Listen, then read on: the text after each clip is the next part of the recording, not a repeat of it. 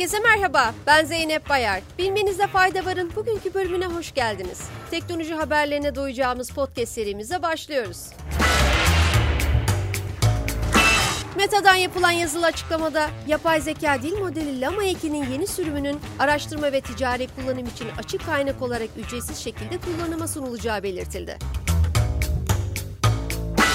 Açıklamada bugünden itibaren Llama iki'nin Azure A I model kataloğunda kullanıma sunulacağı ve Microsoft Azure kullanan geliştiricilerin içerik filtreleme ve güvenlik özellikleri için bulutta yerel araçlardan yararlanmasına olanak tanınacağı bilgisi paylaşıldı.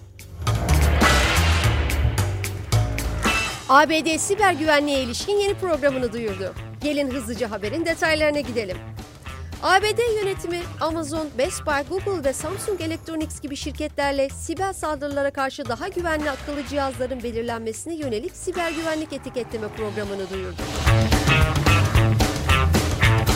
Beyaz Saray'dan yapılan açıklamada Amerikalı tüketicilerin siber saldırılara karşı savunmasız olan akıllı cihazları daha kolay seçmelerine yardımcı olacak yeni programın detayları paylaşıldı.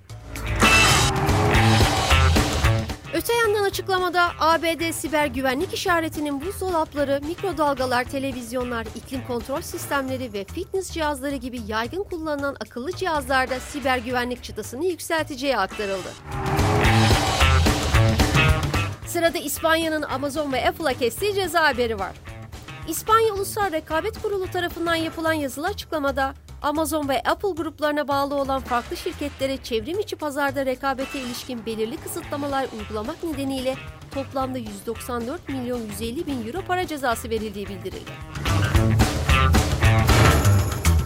otuz bir Ekim iki bin on sekiz'de Amazon'un Apple'ın yetkili satıcısı olma koşullarını belirleyen bir protokole imza attığı belirtilen açıklamada bunun İspanya'da rekabeti kısıtlayan bazı maddeler içerdiği kaydedildi.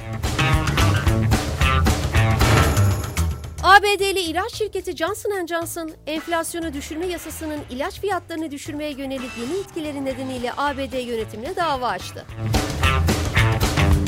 Açıklamada ilaç üreticilerinin yasanın hükümet tarafından dikte edilen şartlarını kabul etmemesi durumunda seçilen bir ilacın günlük satışlarının yüzde bin dokuz yüz'e varan büyük cezalarla karşı karşıya kalacağı ve bu durumun hastaların yaklaşık yüzde kırk'ını gerekli ilaçlardan mahrum bırakacağı aktarıldı.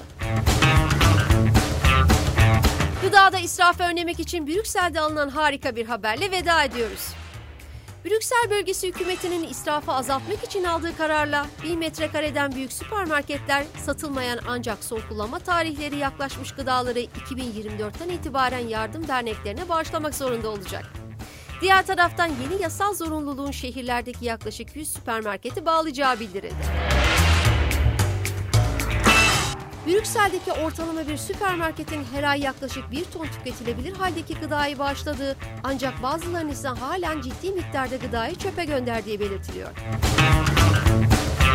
Bugünlük bu kadar. Yarın tekrar görüşmek üzere. Hoşça kalın.